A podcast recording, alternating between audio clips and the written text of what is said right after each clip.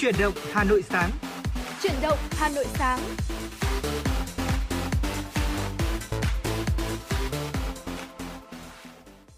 Xin chào quý vị và các bạn. Quý vị và các bạn đang đến với chuyển động Hà Nội sáng và ngày hôm nay chúng tôi là Trọng Khương và Thu Minh sẽ là những MC đồng hành cùng quý vị. Ở trong chương trình ngày hôm nay thì chúng tôi sẽ liên tục cập nhật những thông tin thời sự đáng chú ý cũng như những nội dung mà chúng tôi đã cùng chuẩn bị để chia sẻ với quý vị. À, và thưa quý vị, chương trình của chúng tôi được phát sóng trên tần số 96 MHz của Đài Phát thanh và Truyền hình Hà Nội, đồng thời cũng được phát sóng trực tuyến trên trang web hanoitv.vn. À, Thu Minh xin gửi lời chào buổi sáng tới tất cả quý vị thính giả của chương trình truyền động Hà Nội sáng ngày hôm nay.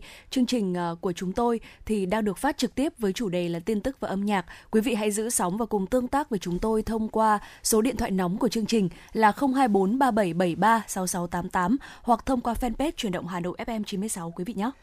Thưa quý vị, chúng tôi sẽ luôn là cầu nối giúp quý vị có thể truyền tải những thông điệp yêu thương đến người thân bạn bè và lan tỏa những thông điệp tích cực đến với tất cả quý vị thính giả đang ờ, nghe đài. Ờ, nếu như quý vị có bất cứ vấn đề gì mình muốn ờ, chia sẻ nhưng mà chưa thể nói ra cùng ai thì hãy đến với chuyển động Hà Nội. Chúng tôi sẵn sàng lắng nghe những chia sẻ của quý vị và sẽ gửi tặng đến quý vị những món quà âm nhạc mà quý vị yêu thích. Còn bây giờ mở đầu chương trình thì chúng tôi xin mời quý vị hãy cùng dành thời gian lắng nghe cập nhật một số thông tin thời sự đáng chú ý mà phóng viên của chương trình mới thực hiện và gửi về. Thưa quý vị và các bạn, theo Liên Bộ Công Thương Tài chính, tình hình dịch bệnh trong nước vẫn diễn biến phức tạp tại nhiều tỉnh, thành phố trên cả nước, nhẫn nhất là tại Hà Nội và các tỉnh phía Bắc. Tuy nhiên, theo chủ trương mới của chính phủ về việc thích ứng an toàn linh hoạt với dịch COVID-19, tại nghị quyết số 128 NQCP, các hoạt động sản xuất kinh doanh của người dân và doanh nghiệp đang được phục hồi nhằm hỗ trợ cho hoạt động sản xuất kinh doanh của doanh nghiệp và sinh hoạt của người dân, hạn chế mức tăng giá xăng đầu, mức tăng giá xăng dầu kỳ điều hành trước Tết Nguyên đán, Liên Bộ Công Thương Tài chính đã thực hiện chi sử dụng quỹ bình ổn giá cho các mặt hàng xăng và dầu với mức chi từ 200 đến 400 đồng một lít. Tại kỳ điều hành này, Liên Bộ Công Công Thương Tài chính quyết định thực hiện trích lập quỹ bình ổn giá đối với xăng RON 95 ở mức 50 đồng trên một lít, dầu ma rút ở mức 300 đồng trên một kg, chi sử dụng quỹ bình ổn giá xăng dầu với mặt hàng xăng E5 RON 92 ở mức 200 đồng trên một lít, dầu diesel ở mức 400 đồng trên một lít, dầu hỏa ở mức 100 đồng trên một lít. Sau khi thực hiện việc trích lập và chi sử dụng quỹ bình ổn giá xăng dầu, giá xăng E5 RON 92 không cao hơn 24.571 đồng trên một lít, xăng RON 95 3 không cao hơn 25.322 đồng trên một lít, dầu diesel 0.05S không cao hơn 19.865 đồng trên một lít, dầu hỏa không cao hơn 18.751 đồng trên một lít, dầu ma rút 180 CST 3.5S không cao hơn 17.659 đồng trên một kg. Thưa quý vị, Bộ Giao thông Vận tải vừa ban hành chương trình hành động thực hiện nghị quyết số 01 NQCP của Chính phủ về nhiệm vụ, giải pháp chủ yếu thực hiện kế hoạch phát triển kinh tế xã hội và dự toán ngân sách nhà nước năm 2022. Trong chương trình hành động về kế hoạch đầu tư phát triển, Bộ Giao thông Vận tải phấn đấu hoàn thành kế hoạch đầu tư công năm 2022 với số vốn dự kiến giải ngân hơn 50.327 tỷ đồng. Để hoàn thành mục tiêu này, Bộ sẽ tập trung nguồn lực, chỉ đạo quyết liệt đẩy nhanh tiến độ các dự án kết cấu hạ tầng trọng điểm, tăng cường kết nối vùng, liên vùng, khu vực, quốc tế, nhất là các công trình hạ tầng giao thông quan trọng như dự án xây dựng một số đoạn đường bộ cao tốc trên tuyến Bắc Nam, phía Đông giai đoạn 2017-2020, dự án đường cao tốc Mỹ Thuận Cần Thơ, dự án cảng hàng không quốc tế Long Thành, sớm đưa vào hoạt động một số tuyến đường sắt đô thị ở Hà Nội và thành phố Hồ Chí Minh. Đối với lĩnh vực an toàn giao thông, Bộ Giao thông Vận tải phấn đấu kéo giảm tai nạn giao thông từ 5 đến 10% trên cả 3 tiêu chí số vụ, số người chết, bị thương so với năm 2021. Khắc phục tình trạng ùn tắc giao thông trên các trục giao thông chính, các đầu mối giao thông trọng điểm tại các đô thị lớn và không để xảy ra ùn tắc giao thông khi kiểm soát dịch COVID-19.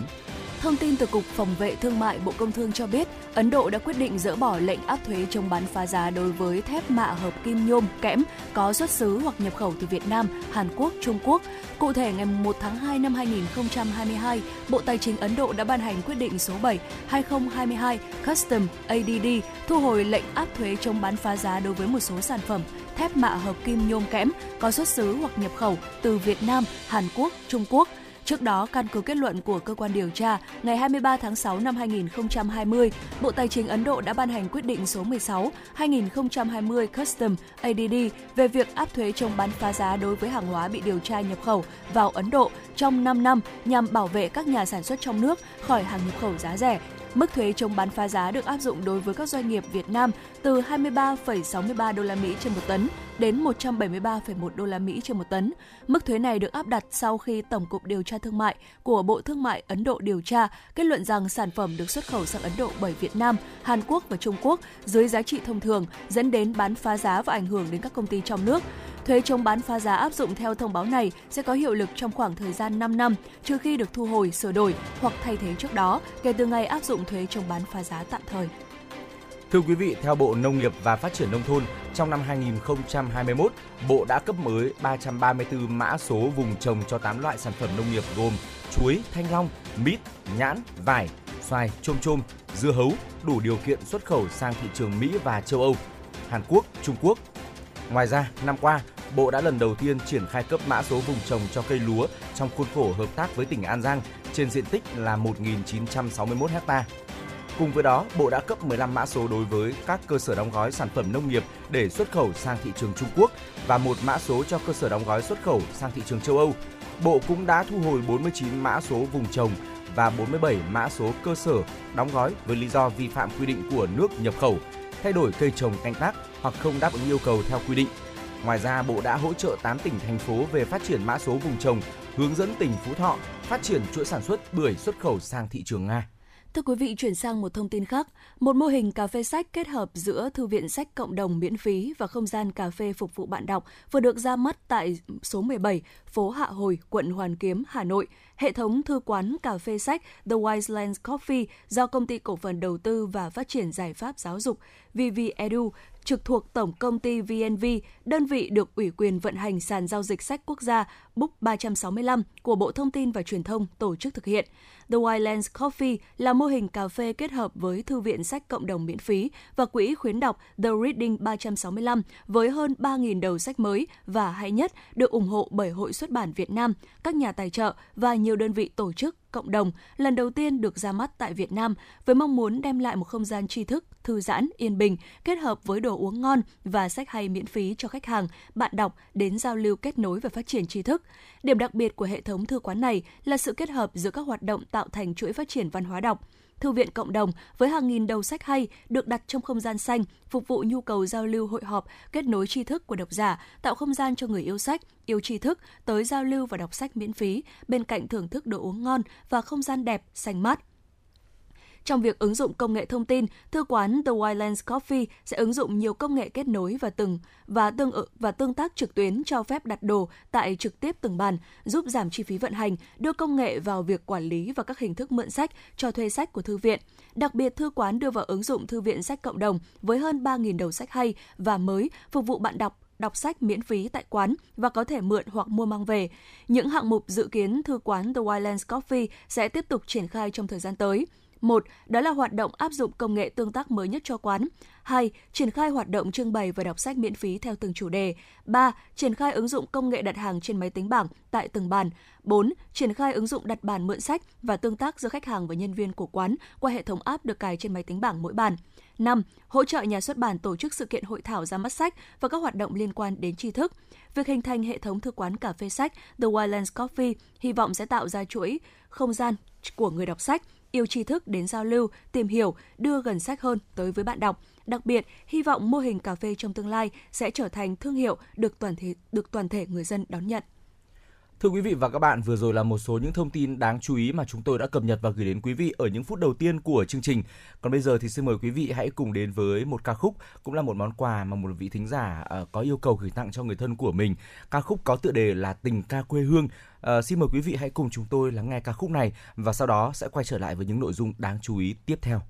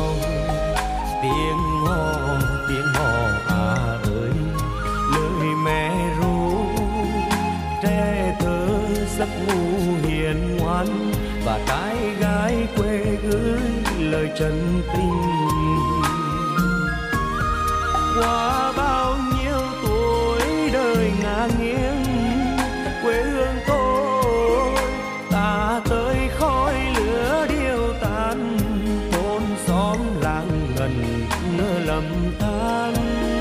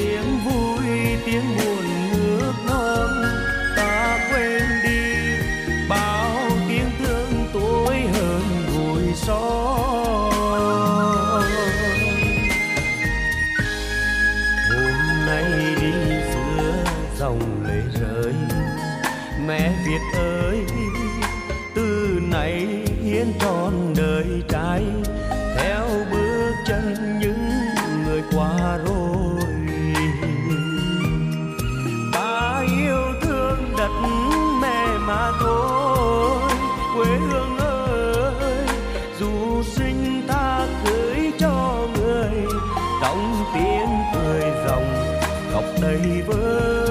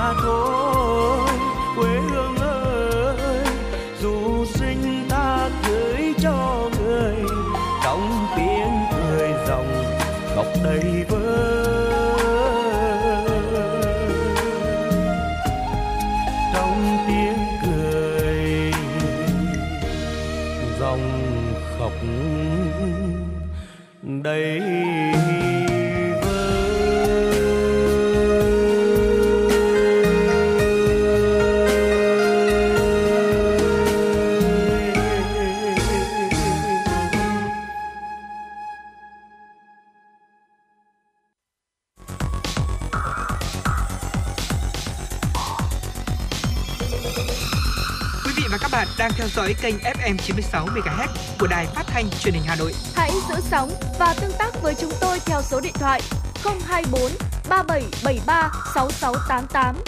FM 96 đồng hành trên mọi nẻo đường.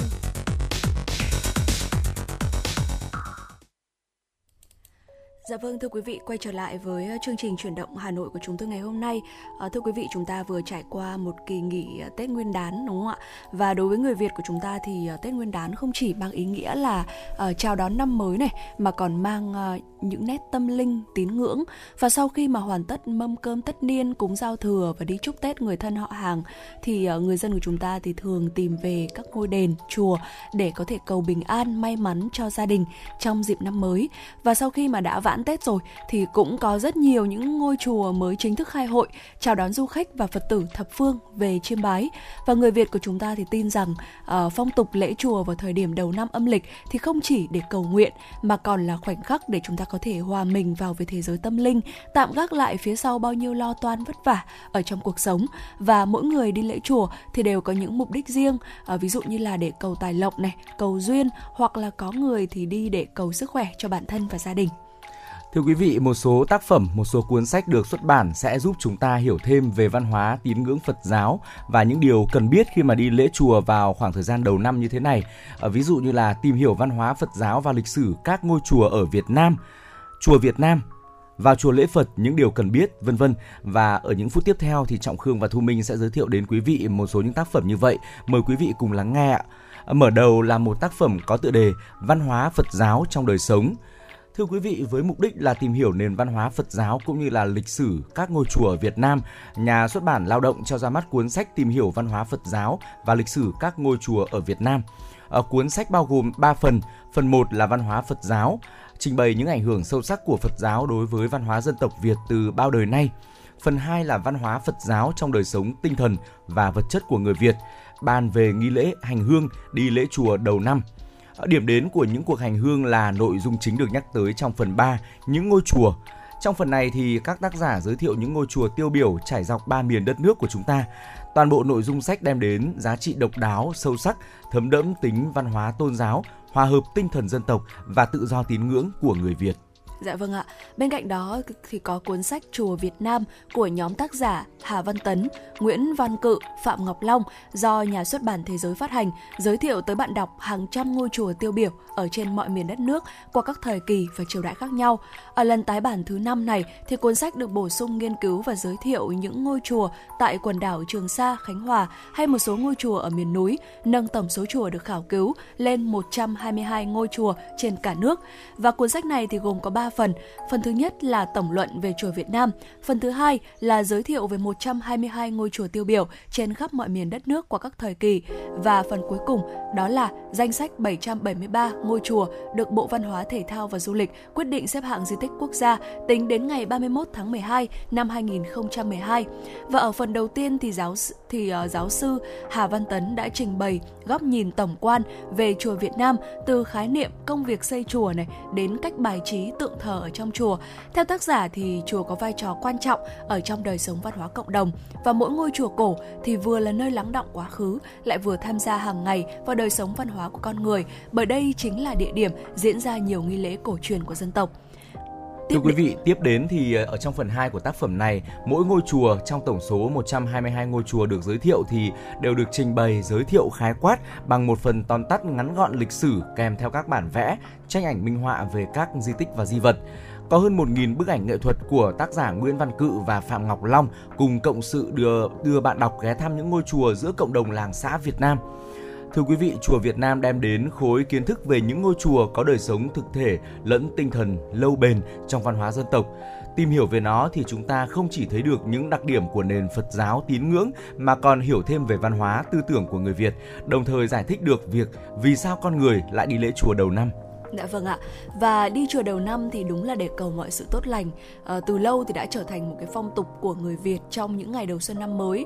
Thế nhưng mà tôi mình nghĩ rằng là sẽ có rất là nhiều những lưu ý khi mà chúng ta đi chùa và cuốn sách vào chùa lễ Phật những điều cần biết của nhà xuất bản Văn hóa Thông tin sẽ trả lời cho quý vị câu hỏi này. Đi chùa đầu năm, đầu tháng được coi là một trong những nét đẹp văn hóa truyền thống và dù đến chùa dâng hương để cầu nguyện hay là để vãn cảnh du xuân thì phong tục hành hương đầu xuân này cũng giúp con người cảm nhận được sự thanh tịnh tịnh trong tâm hồn và hướng đến lối sống thiện lành hơn. Và cuốn sách này thì được biên soạn với mục đích là giúp người Việt, đặc biệt là thế hệ độc giả trẻ, giải đáp được những thắc mắc về một số tín ngưỡng khi đi chùa. Ừ, và trọng khương nghĩ rằng là uh, bất cứ kiến thức nào thì cũng rất là cần thiết và quan trọng đặc biệt là liên quan đến vấn đề tâm linh cũng như là tôn giáo dạ. à, và như vừa rồi chúng tôi cũng giới thiệu đến quý vị uh, qua những tác phẩm này thì chúng ta thấy rằng là có đến hàng trăm ngôi chùa trải khắp uh, đất nước Việt Nam của chúng ta. Và không phải là ai cũng hiểu hết về ý nghĩa lịch sử cũng như là sự ra đời của những ngôi chùa này. Hoặc là chúng ta muốn cầu mong một điều gì đó thì chúng ta nên đến ngôi chùa nào là phù hợp. Có lẽ rằng là nhiều người không thể biết hết được. Và dạ. trọng khương nghĩ khi mà chúng ta có trong tay những tác phẩm này uh, chúng ta sẽ đọc này nghiên cứu và nghiền ngẫm được uh, và chúng ta sẽ hiểu được rõ hơn về những ngôi chùa của đất nước Việt Nam cũng như là hiểu hơn về nền Phật giáo của nước ta. À, qua đó thì chúng ta sẽ có những uh, dịp đi lễ chùa đầu năm cùng với gia đình, người thân, bạn bè một cách phù hợp nhất và tôn nghiêm nhất. À, thưa quý vị ờ, vừa vừa rồi thì chúng tôi cũng rất là hy vọng sẽ đóng góp cho quý vị một góc nhìn, một kênh tham khảo để chúng ta có thêm được những tác phẩm thật là hay trong những ngày đầu năm này. Còn bây giờ thì xin mời quý vị hãy cùng chúng tôi quay trở lại với không gian âm nhạc. Mời quý vị cùng đến với ca khúc có tựa đề là Hà Nội của tôi và sau ca khúc này thì chúng tôi sẽ quay trở lại tiếp tục đồng hành với quý vị.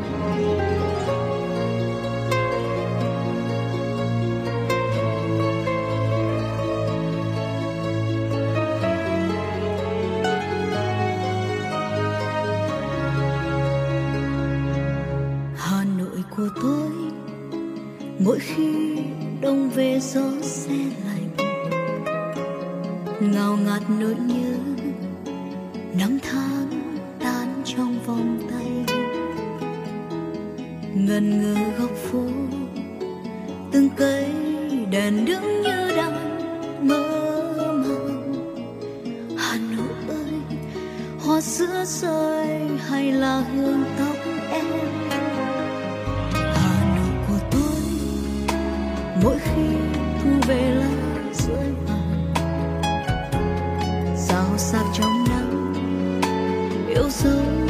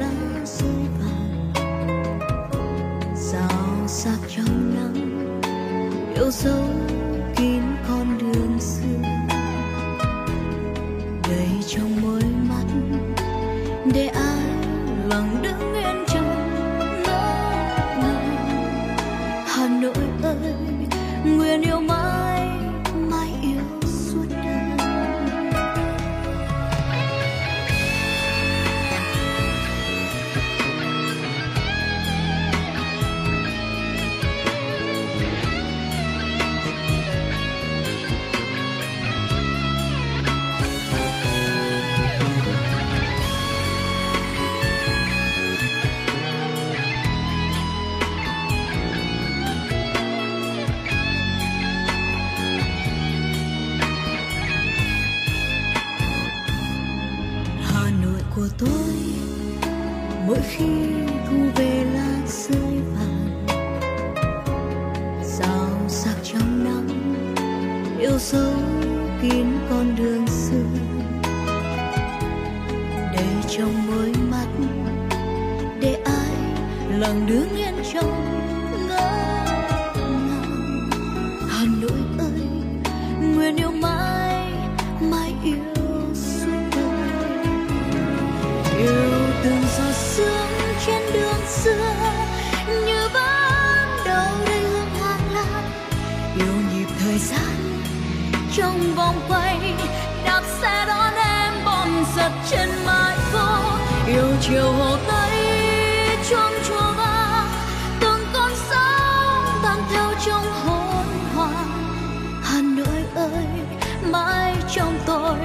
đẹp như giấc mơ.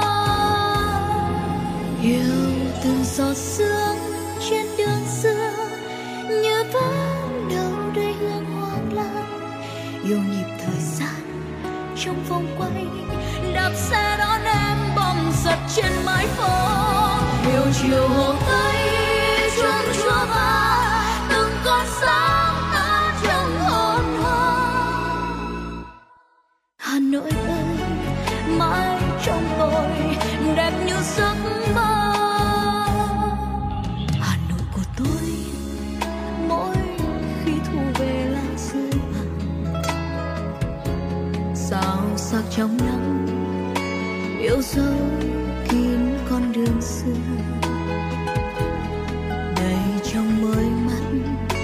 để ai bằng đứa yên trong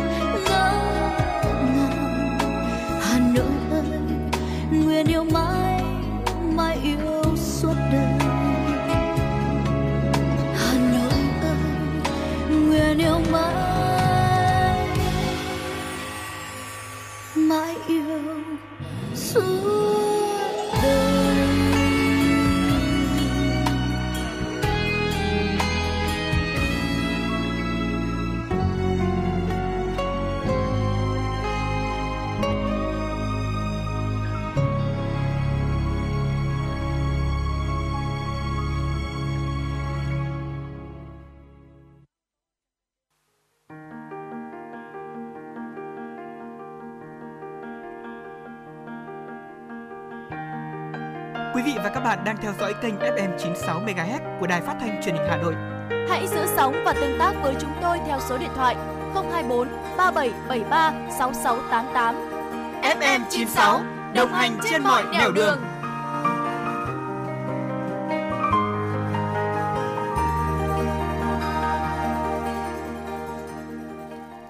Quý vị và các bạn thân mến, quay trở lại với chuyển động Hà Nội sáng. Lúc này thì chúng tôi xin mời quý vị hãy cùng tiếp tục cập nhật lắng nghe một số thông tin thời sự đáng chú ý mà phóng viên đã gửi về. Bộ Nông nghiệp và Phát triển Nông thôn cho biết đang tiếp tục phối hợp với các địa phương đẩy mạnh hướng dẫn nông dân sử dụng các loại thuốc bảo vệ thực vật sinh học hữu cơ trên cây trồng, vừa cho hiệu quả kinh tế, vừa đáp ứng yêu cầu về an toàn thực phẩm. Đến hết năm 2021, Bộ đã xây dựng và triển khai chương trình phát triển sản xuất và sử dụng thuốc bảo vệ thực vật sinh học giai đoạn 2021-2025, ký cam kết phối hợp với 10 doanh nghiệp hướng dẫn sử dụng thuốc bảo vệ thực vật an toàn và hiệu quả, phát triển sản xuất và sử dụng thuốc bảo vệ thực vật sinh học. Kinh phí thực hiện chương trình gần 300 tỷ đồng. Bên cạnh đó, Bộ cam kết mở rộng quy mô, phát triển sản xuất và sử dụng thuốc sinh học tăng khoảng 20% đến năm 2025 xây dựng tổ chức thực hiện chương trình phát triển sản xuất và sử dụng phân bón hữu cơ giai đoạn 2021-2025. Năm 2021, Bộ ký kết với 9 doanh nghiệp xây dựng các mô hình sử dụng phân bón cân đối, tiết kiệm, hiệu quả trên nhiều cây trồng chủ lực. Theo Ủy ban nhân dân thành phố Hồ Chí Minh, tháng 1 năm 2022, tình hình thu ngân sách nhà nước trên địa bàn bảo đảm hiệu quả, ước đạt 47.882 tỷ đồng, đạt 12,4% dự toán và tăng 19,5% so với cùng kỳ. Trong đó, thu nội địa đạt hơn 14% dự toán, tăng hơn 26,8% so với cùng kỳ. Tuy nhiên, do vẫn đang trên đà phục hồi, một số chỉ số phát triển kinh tế tháng 1 năm 2022 có giảm so với cùng kỳ. Cụ thể, tổng mức bán lẻ hàng hóa và doanh thu dịch vụ ước đạt hơn 73.000 tỷ đồng, giảm 28% so với cùng kỳ. Doanh thu ngành du lịch đạt hơn 7.000 tỷ đồng, giảm 26,3% so với cùng kỳ. Chỉ số sản xuất công nghiệp ước giảm 9,5% so với cùng kỳ. Bốn nhóm ngành công nghiệp trọng yếu giảm 5,8% so với cùng kỳ, thu hút đầu tư nước ngoài đạt 103 triệu đô la Mỹ, giảm 38,3% so với cùng kỳ. Năm 2022, thành phố tập trung triển khai các nội dung của chuyển đổi số, tái cấu trúc, xây dựng quy trình điện tử, cung cấp dịch vụ công trực tuyến mức độ 4 đối với những thủ tục hành chính đáp ứng đủ yêu cầu, điều kiện, ban hành kế hoạch sắp xếp lại doanh nghiệp nhà nước và doanh nghiệp có vốn nhà nước trực thuộc thành phố giai đoạn 2021-2025. Theo Sở Nông nghiệp và Phát triển Nông thôn Hà Nội, vụ xuân 2022, toàn thành phố dự kiến gieo cấy gần 80.000 hecta lúa các loại. Đến nay, toàn thành phố đã gieo cấy được hơn 12.000 hecta, trong đó cấy máy đạt gần 1.000 hecta. Các địa phương có nhiều diện tích cấy lúa trà sớm gồm các huyện, thị xã Ba Vì, Phúc Thọ, Sơn Tây. Ngành nông nghiệp Hà Nội và các địa phương đang tích cực chỉ đạo gieo cấy, phân đấu hoàn thành trong tháng 2 năm 2022, bảo đảm thời gian lúa chỗ thuận lợi nhất. Hiện nay, trên 90% diện tích gieo cấy lúa xuân đã đủ nước đổ ải. Để bảo đảm khâu giống thuận lợi, các địa phương, hợp tác xã, nông dân cần chăm sóc mạ tốt. 100% diện tích mạ phải được che phủ, vén chân hoặc dỡ ni lông để mạ cứng cây. Thường xuyên kiểm tra tình hình bệnh hại trên mạ, nhất là đạo ôn. Nếu có vết bệnh cần phun trừ trước cấy 2 đến 3 ngày theo hướng dẫn của cán bộ bảo vệ thực vật, khuyến nông. Ngành nông nghiệp thủ đô cũng khuyến cáo nông dân không cấy lúa trong những ngày nhiệt độ xuống dưới 15 độ C. Ngày 11 tháng 2, Bộ Công an chính thức ra mắt trang thông tin điện tử phổ biến Giáo dục pháp luật là trang thành phần thuộc Cổng Thông tin điện tử Bộ Công an. Đây là kênh thông tin pháp luật chính thống, công khai để các cơ quan tổ chức cá nhân có thể khai thác toàn bộ văn bản quy phạm pháp luật liên quan đến công tác công an, tham gia ý kiến đóng góp vào các văn bản quy phạm pháp luật do Bộ Công an chủ trì xây dựng, góp phần hoàn thiện, xây dựng hệ thống pháp luật phù hợp thực tiễn, nâng cao hiệu quả công tác quản lý nhà nước trên lĩnh vực bảo đảm an ninh trật tự. Trang thông tin điện tử phổ biến giáo dục pháp luật cũng sẽ cung cấp thông tin kịp thời các hoạt động chỉ đạo, điều hành của lãnh đạo Đảng, Nhà nước, Chính phủ, Bộ Công an trong việc ban hành các văn bản mới, quán triệt triển khai và thực thi pháp luật, thông tin về việc xây dựng các dự án luật, pháp lệnh liên quan đến công tác công an, hoạt động hợp tác quốc tế trong thực thi pháp luật của Bộ Công an, hoạt động chỉ đạo hướng dẫn về công tác phổ biến giáo dục pháp luật, công tác cải cách hành chính của Bộ Công an và công an các đơn vị địa phương. Bên cạnh đó, cơ quan tổ chức cá nhân có thể tương tác với các đơn vị chức năng thuộc Bộ Công an để hỏi đáp về các quy định pháp luật thuộc lĩnh vực quản lý nhà nước của Bộ. Thưa quý vị và các bạn, vừa rồi là một số thông tin đáng chú ý mà chúng tôi đã cập nhật và gửi đến quý vị. Còn bây giờ thì xin mời quý vị hãy tiếp tục quay trở lại với không gian âm nhạc và đến với ca khúc có tựa đề Gửi gió cho mây ngàn bay qua tiếng hát của Tùng Dương. Sau ca khúc này thì chúng tôi sẽ quay trở lại và tiếp tục đồng hành với quý vị.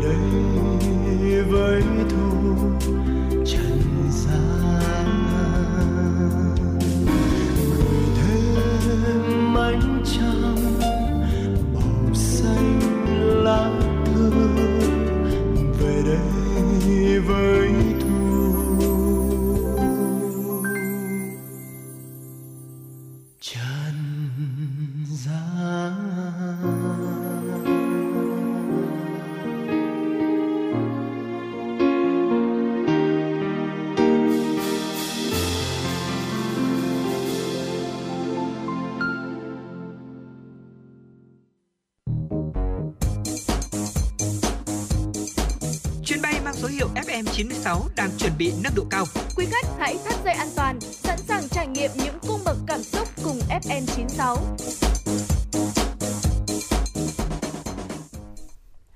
Dạ vâng thưa quý vị và các bạn, ngay sau đây thì Thu Minh và Trọng Khương xin được tiếp tục gửi tới cho quý vị những tin tức đáng chú ý. Lễ Nguyên Tiêu là một trong những ngày lễ quan trọng ở Đài Loan Trung Quốc, được tổ chức vào dịp rằm tháng riêng âm lịch. Không chỉ là những chiếc đèn lồng thắp sáng được treo lên như thường lệ, mà giờ đây, lễ hội đèn lồng ở Đài Loan Trung Quốc nhân lễ Nguyên Tiêu đã được nâng lên một tầm cao mới theo đúng nghĩa đen và nghĩa bóng. Màn trình diễn của 1.500 thiết bị bay không người lái đã tạo ra cảnh tượng 3D mãn nhãn như hình ảnh thần hổ chào mừng năm mới, cảnh trái đất đang quay, cảnh chú cá heo lượn vòng trên không. Và lễ Nguyên Tiêu là một trong những ngày lễ quan trọng ở Đài Loan Trung Quốc, được tổ chức vào dịp rằm tháng riêng âm lịch nhằm đánh dấu sự kết thúc của Tết Nguyên đán. Thưa quý vị, hội nghị quốc tế về đại dương One Ocean Summit diễn ra từ ngày 9 tháng 2 đến 11 tháng 2 tại thành phố biển Brest ở miền Tây nước Pháp. Điểm nhấn của sự kiện sẽ là cuộc gặp thượng đỉnh diễn ra với sự tham gia của ít nhất 18 nguyên thủ quốc gia và người đứng đầu chính phủ. Rất nhiều chủ đề về bảo vệ đại dương được đưa vào nội dung nghị sự để tìm kiếm giải pháp, đó là đảm bảo cho ngành vận tải hàng hải, song vẫn tôn trọng môi trường, giảm nạn đánh bắt hải sản quá mức hoặc bất hợp pháp, khai thác dầu mỏ một cách điều độ, chống các hoạt động tàn phá hệ sinh thái, giảm thiểu ô nhiễm rác thải nhựa, đề xuất các cơ chế pháp lý để quản lý và bảo vệ các vùng biển quốc tế. Thống kê của Liên Hợp Quốc cho thấy hơn 3 tỷ người trên thế giới sống phụ thuộc vào nguồn tài nguyên biển. Tuy nhiên, đến nay, việc khai thác một cách bền vững nguồn tài nguyên này vẫn bị xem nhẹ. Philippines đã chính thức kết thúc gần 2 năm đóng cửa với du khách nước ngoài do dịch Covid-19. Động thái hồi sức cho ngành du lịch và các ngành liên quan được Philippines thực hiện rất mạnh tay. Theo đó, khách du lịch từ 157 nước đã tiêm đủ vaccine Covid-19 và có kết quả xét nghiệm âm tính được nhập cảnh mà không phải cách ly. Philippines tự tin mạnh tay một phần là do làn sóng biến thể Omicron đã thuyên giảm tại quốc gia này. Cả nước chủ nhà và du khách đều tỏ ra rất hồ hởi trong ngày đầu tiên gặp lại những người nước ngoài đầu tiên được chào đón trở lại Philippines trong ngày 10 tháng 2 sau gần 2 năm. Họ là các công dân của 157 nước có thỏa thuận miễn visa với Philippines, đã tiêm phòng COVID-19 đầy đủ và có kết quả xét nghiệm âm tính với virus SARS-CoV-2. Những người thuộc diện này không còn bị bắt buộc cách ly sau khi nhập cảnh. Cùng ngày, chính phủ Philippines đã chấm dứt hệ thống xếp loại rủi ro, đã đóng cửa biên giới nước này với những người từ các nước bị dịch nặng nhất. Philippines đã áp đặt một trong những lệnh phong tỏa dài nhất trên thế giới với các quy định cách ly do cảnh sát giám sát để dập đại dịch. Do đó, kinh tế nước này đã bị suy thoái nghiêm trọng nhất kể từ những năm 1940, đưa tỷ lệ thất nghiệp và đói ăn lên mức cao kỷ lục.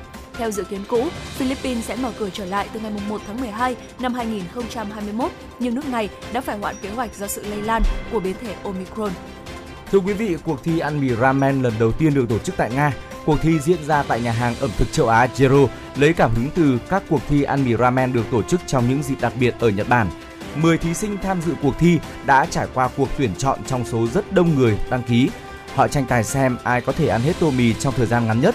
Thí sinh chỉ được dùng đũa và thìa để ăn, không được bưng bát lên khỏi mặt bàn. Đối với người châu Á có thói quen dùng đũa trong bữa ăn thì việc này khá dễ dàng, nhưng với các thí sinh người Nga, đây thực sự là một thử thách. Trung cuộc, anh Mingalev đã giành giải nhất khi hoàn thành phần thi chỉ trong 1 phút 40 giây. Anh nhận được phần thưởng đặc biệt là phiếu ăn mì ramen miễn phí mỗi ngày một bát trong 2 tháng. Thưa quý vị, vừa rồi là một số thông tin đáng chú ý mà chúng tôi đã dành thời gian cập nhật và gửi đến quý vị. Và tiếp nối chương trình thì xin mời quý vị hãy cùng quay trở về với không gian âm nhạc và chúng tôi mời quý vị cùng đến với một ca khúc rất là ngọt ngào có tựa đề Giận mà thương.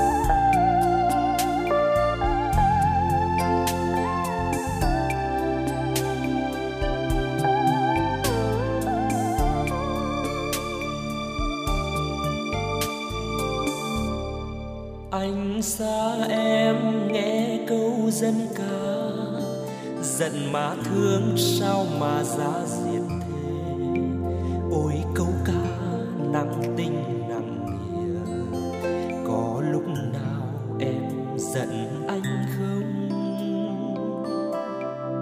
Có lúc nào anh giận em không?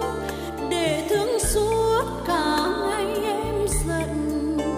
Khi xa nhau đêm ngàn vạn dặm giận chẳng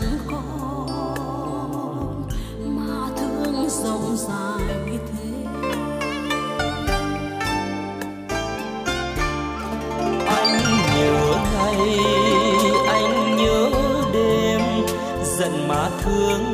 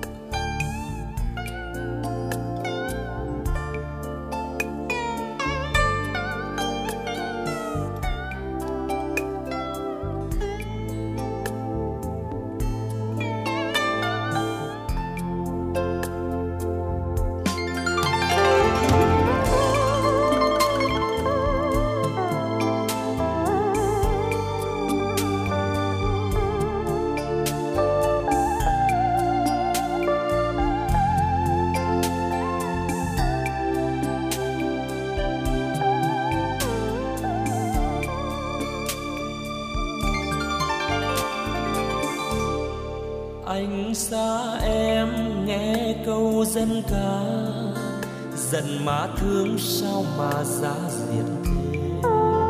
Ôi câu ca nặng tình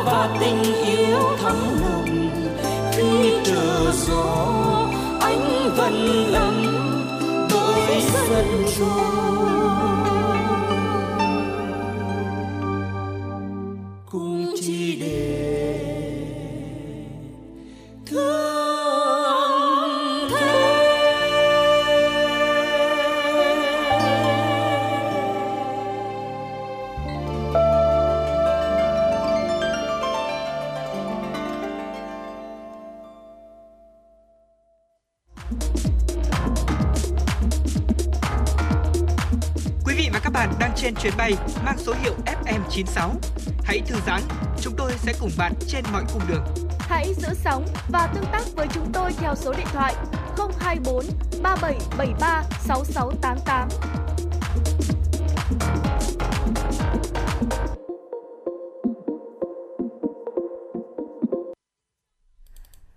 Thân mến, đời người thực chất là một quá trình liên tục tu sửa, hoàn thiện bản thân. Bạn của ngày hôm nay nhất định phải tốt hơn ngày hôm qua, của ngày mai ắt phải cao quý hơn ngày hôm nay. Vậy đâu mới thực sự là những tiêu chuẩn cần phải đạt được của một phẩm cách cao quý? Mời các bạn hãy cùng lắng nghe bài chia sẻ của chúng tôi ngay sau đây. Đầu tiên là chúng ta hãy biết nhận sai thưa quý vị. Cổ nhân có nói rằng là ngẩng đầu giải thích không bằng cúi đầu nhận lỗi, nhưng phàm người ta rất ít khi muốn thừa nhận sự thiếu sót của bản thân, sai lầm của cá nhân mình. Người ta hoặc là viện đủ mọi lý do để bào chữa, hoặc đổ lỗi cho người khác, quyết không bao giờ nhận phần trách nhiệm lớn về phía mình. Đặc biệt là trong xã hội hiện đại, văn hóa nhận lỗi đã trở thành một thứ vô cùng xa xỉ. Hỏi có mấy ai dám đứng trước mặt người khác thừa nhận tất cả sai lầm của mình, nói rằng tôi thành thực xin lỗi, việc này tôi thực hiện sai rồi, đã gây hậu quả lớn rồi. Sở dĩ người ta không dám thừa nhận lỗi lầm là bởi vì họ coi đó là một sự sỉ nhục, nỗi hổ thẹn, là việc tự hạ thấp mình. Kỳ thực thì biết nhận sai chính là một loại cảnh giới tinh thần cao thượng. Khi mà thừa nhận thiếu sót của mình, trên thực tế chúng ta không hề mất đi thứ gì cả, dẫu là danh dự hay là phẩm giá, phúc báo hay lợi ích. Trái lại, người biết cúi đầu nhận lỗi chính là người độ lượng cao thượng nhất bởi vì khi gặp chuyện không hay họ luôn biết đối chiếu soi lại vào chính mình uh, hướng nội tìm sai để giải quyết tận gốc vấn đề đó mới thực sự là cảnh giới tu dưỡng tinh thần quý giá nhất là điểm thể hiện một người có cao quý hay là không Thứ hai là khoan nhu và dung nhẫn. Răng thì cứng, lưỡi thì mềm, thế nhưng đến cuối đời, răng sẽ rơi rụng hết, chỉ có lưỡi là vẫn khỏe mạnh mà thôi. Lẽ xuất xứ ở đời cũng vậy, cứng quá thì gãy, lặn mềm lại thường buộc chặt. Nước rất mềm mại, khoan nhu, nhưng sức mạnh thì vô địch thiên hạ. Đời người biết nhu hòa, giữ được tính khí thì mới có thể thành công. Nhẫn nhịu, nhẫn chịu là phẩm đức cao quý nhất của con người. Lùi một bước, biển rộng trời cao. Lời người xưa dạy quả nhiên là trí lý. Và một điều nhịn là chín điều lành.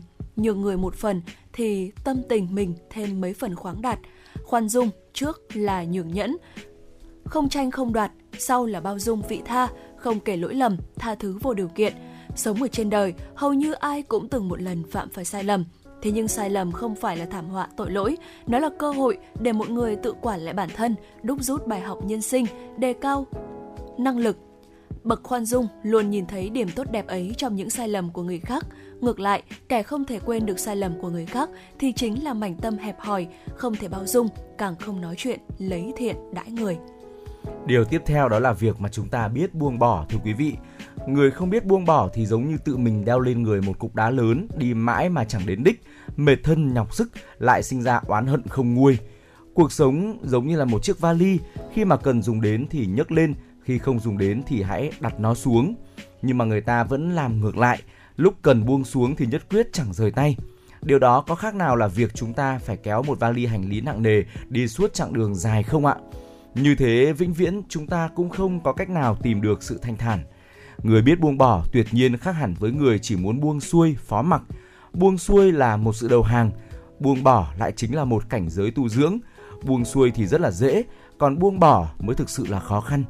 Xưa nay các bậc hiền thánh, những đấng đắc đạo đều là những người biết buông bỏ, tùy duyên đúng lúc. Họ hiểu được đạo trời, thấu được lòng người và sự biến hóa của cõi hồng trần nhân gian do đó biết được lẽ tiến thoái, buông giữ, điều chỉnh được tâm bình khí hòa, nhờ vậy mà trở nên cao quý hơn. Và cuối cùng là thành tín. Cổ nhân có câu, nhân vô tín bất lập. Người không giữ được chữ tín thì chẳng thể lập thân. Dù ở bất cứ cảnh huống nào, nếu phải giữ lấy một phẩm cách quan trọng sau cùng thì bạn hãy giữ chắc chữ tín. Tín ở đây là tín tâm, tín nhiệm, uy tín, sự tin tưởng không thể mua được bằng bạc bằng vàng và sự thất tín cũng chẳng thể nào dùng tiền chuộc lại nổi. Người ta nói một lần bất tín vạn lần bất tin, chính là có ý nghĩa như vậy. Người giữ chữ tín thì đi không đổi tên, ngồi không đổi họ, nói năng kiềm chế, đã hứa là làm, đã làm là làm cho xong. Chữ tín cũng là một trong những phẩm chất phân biệt người quân tử và kẻ tiểu nhân nằm trong ngũ thường, nhân, nghĩa, lễ, trí, tín. Tích xưa còn lưu lại một câu chuyện rất đẹp về chữ tín, xin được dẫn ra ở đây. À, Quý Chát là hoàng tử của nước Ngô thời Xuân Thu, vốn nổi tiếng hiếu thuận, hiền đức, từng từ chối ngai vàng về quê cải ruộng để giữ gìn phẩm tiết. Năm 545 trước công nguyên, Quý Chát lĩnh mệnh đi sứ các nước Trung Nguyên để mở rộng giao thiệp. Ông từng qua nhiều nước như Lỗ, Tề, Trịnh, Vệ, Tấn, vân vân. Ông có dừng chân ghé lại thăm nước Từ. Vua Từ rất thích thanh bảo kiếm của ông, nhưng lại ngại ngùng không dám hỏi. Quý Chát biết ý nhưng vị bẩn bịu đi sứ nên chưa có dịp tặng lại thanh kiếm cho quân chủ nước Từ. Khi đi sứ từ nước Tấn trở về qua nước Từ, Quý Chát định tặng gươm thì nhà vua đã băng hà. Ông bèn treo thanh kiếm lên trước mộ nhà vua, hoàn thành lời hứa trong tâm của mình. Người quân tử cao quý hơn, cao quý hơn người chính ở chỗ biết giữ lời hứa như vậy. Thưa quý vị, vừa rồi là bốn phẩm chất cao quý của người thành công mà chúng tôi uh, tổng hợp và chia sẻ cùng với quý vị. Uh, đó là biết nhận sai, khoan nhu, dùng nhẫn, biết buông bỏ và thành tín. Đời người thì lấy tu sửa mình làm gốc, muốn được thanh cao thì phải chịu nỗi khổ cực chui rèn. Sắt muốn rèn nên bảo kiếm thì phải chịu nung trong lò lửa, nhúng trong nước lạnh. Người muốn dựng thành sự nghiệp, lưu lại tiếng thơm thì không thể nào mà không ngừng tu dưỡng. Và quả thực bốn điều mà chúng tôi vừa chia sẻ ở trên nói nghe có vẻ dễ nhưng để đạt được thì cực kỳ là khó và chúng ta cần phải trải qua rất là nhiều uh, sự rèn luyện thậm chí là cả sóng gió của cuộc đời thì mình mới hiểu ra và đạt được. Và hy vọng với những chia sẻ vừa rồi thì chúng tôi cũng đã góp một góc nhìn đến với quý vị uh, giúp cho chúng ta có thể soi chiếu lại bản thân và ngày càng hoàn thiện bản thân mình hơn để đạt được nhiều thành công trong cuộc sống. À, và như vậy thì với những chia sẻ vừa rồi, chương trình của chúng tôi cũng đã trôi về những phút cuối. Ngay lúc này là một ca khúc là một món quà mà chúng tôi muốn gửi tặng đến cho quý vị. À, và mời quý vị hãy cùng lắng nghe ca khúc này. Tuy nhiên thì đừng quên hãy quay trở lại với Trọng Khương và Thu Minh vào khung giờ trưa của chuyển động Hà Nội lúc 10 giờ quý vị nhé.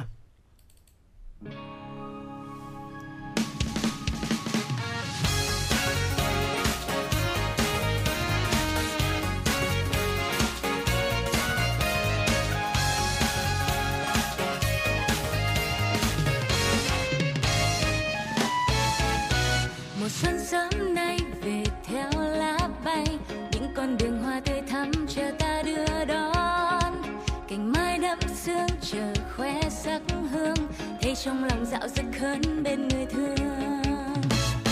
Xuân đã sang và mang nắng về thấy trong lòng sao vui ghê bình yên như thế. Dịu dàng sắc xuân về trong tim mình chẳng ai ngùng ta reo vui như trẻ thơ. Mùa xuân ơi có nghe chẳng lời ta? Xin hãy mang điều mây về cho muôn nhà. Về bên